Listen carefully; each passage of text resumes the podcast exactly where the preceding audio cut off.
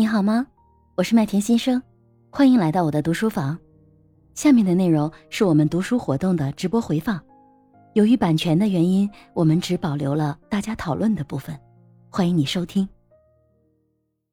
天海一水，我也是觉得，就是这个同理心，我觉得可能是我们生活当中可能是最重要的一部分之一。就是因为我们就是人人都是贵在沟通嘛，然后沟通他的，就像您刚才，我觉得您真的是非常的善于察言观色，就是在一些微妙的表情、一些就是很细节的东西里面，就注意到了别人的一些不认同，从而去又回到原则，从而去发现问题，然后去解决问题，就是从根源上来解决这个问题，然后大家才能就是从心里面来认同这个东西，然后一同去努力做到。我觉得这个同。理性这个东西真的是，不管是生活的方方面面，包括之前水淼姐姐她说的这个就是写作疗法，她也是用到同理心的这个这个方法。就是之前我也听说过方法，就是以前在读大学的时候就读到一本叫《喜福会》，是 Amy Tan 写的。然后当时老师就跟我们提了一个词叫那个 salvation，就是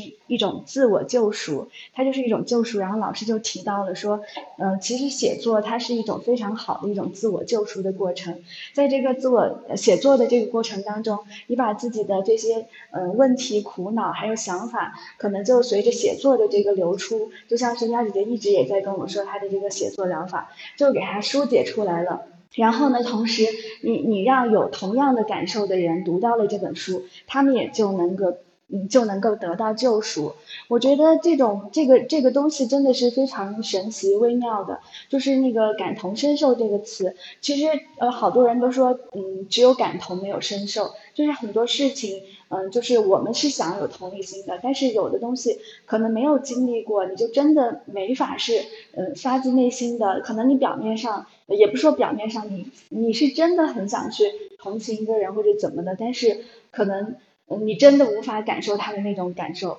呃，这就是为什么现在社会上有很多组织，就是嗯，比如说，呃，同样患某一种疾病的抑郁症的患者，他们会有一些团体，然后大家来互助，可能在这个时候，他们的同理心就更加的强烈，他们更能够理解彼此的这种感受，然后更能够就是找到找到方法，大家一起来面对，呃，一起来克服这些困难。然后比如说有些，嗯，有一些，嗯，就是，嗯，像之前我也跟你们提到过，就是我们领导他说那个胸痛的问题，就是好多人就是心理心理上的一些问题积累的多了，他就会反映出胸痛啊、呼吸困难啊这些，但是他生理上是没有任何问题的。但是对于其他人来说，别人可能就觉得，哎，你这个人小题大做了，你无非就是紧张了，怎么怎么怎么的，但是就无法真正的理解他们这种感受。就所以我就觉得这种同理心，嗯，可能是就嗯，可能是就是，嗯，书中也也从一些就是很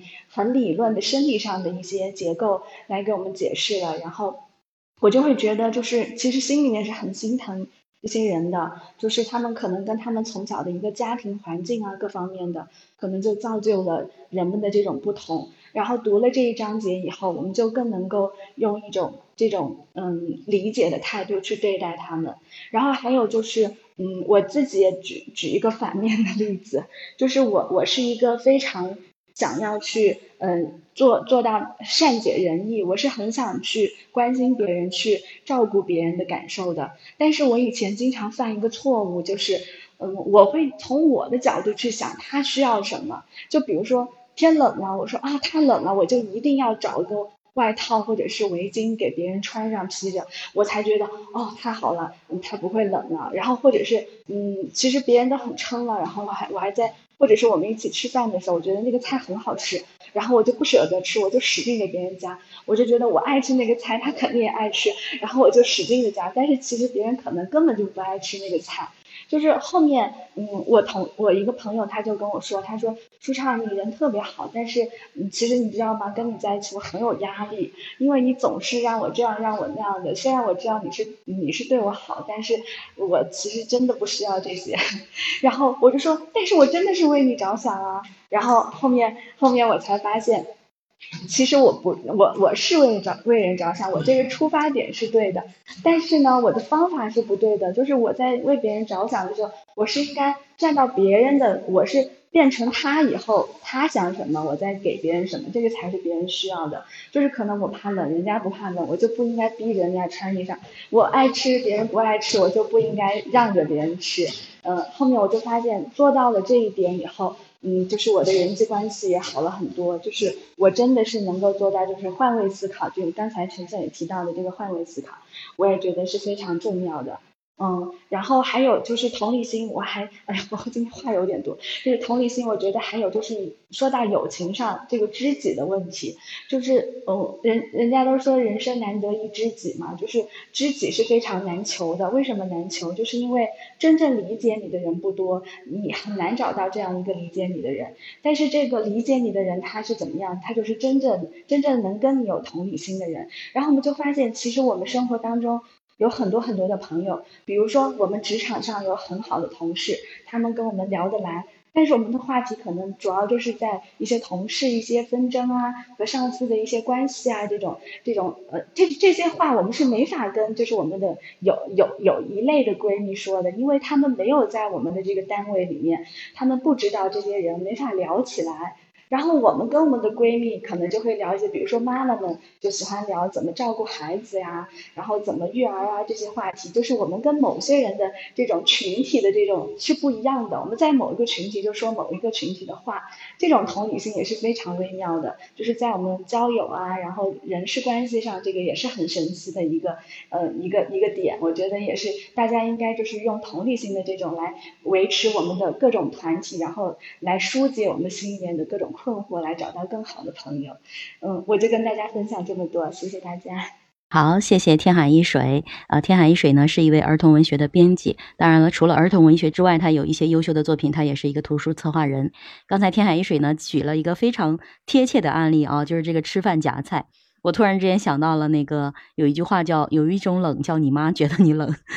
你这个应该也是吧？就是很多时候我们要去区分我们自己的出发点。和我们的行动，就是可能我们的目标是为了关心他人，但是有机会我们的行动，就像刚才天海一水说的似的，我们过度的对一些人的关心和照顾，反而会变成别人的压力。那其实这个时候，我们要发挥我们自己的同理心，去感受一下别人对我们的关心到底是不是真的有价值，而不要把这个变成了一种压力。我觉得这个其实对于我来说也是这样，因为我就经常把我儿子照顾的无微不至，然后他有的时候就说：“妈妈，你能不能不要控制我？”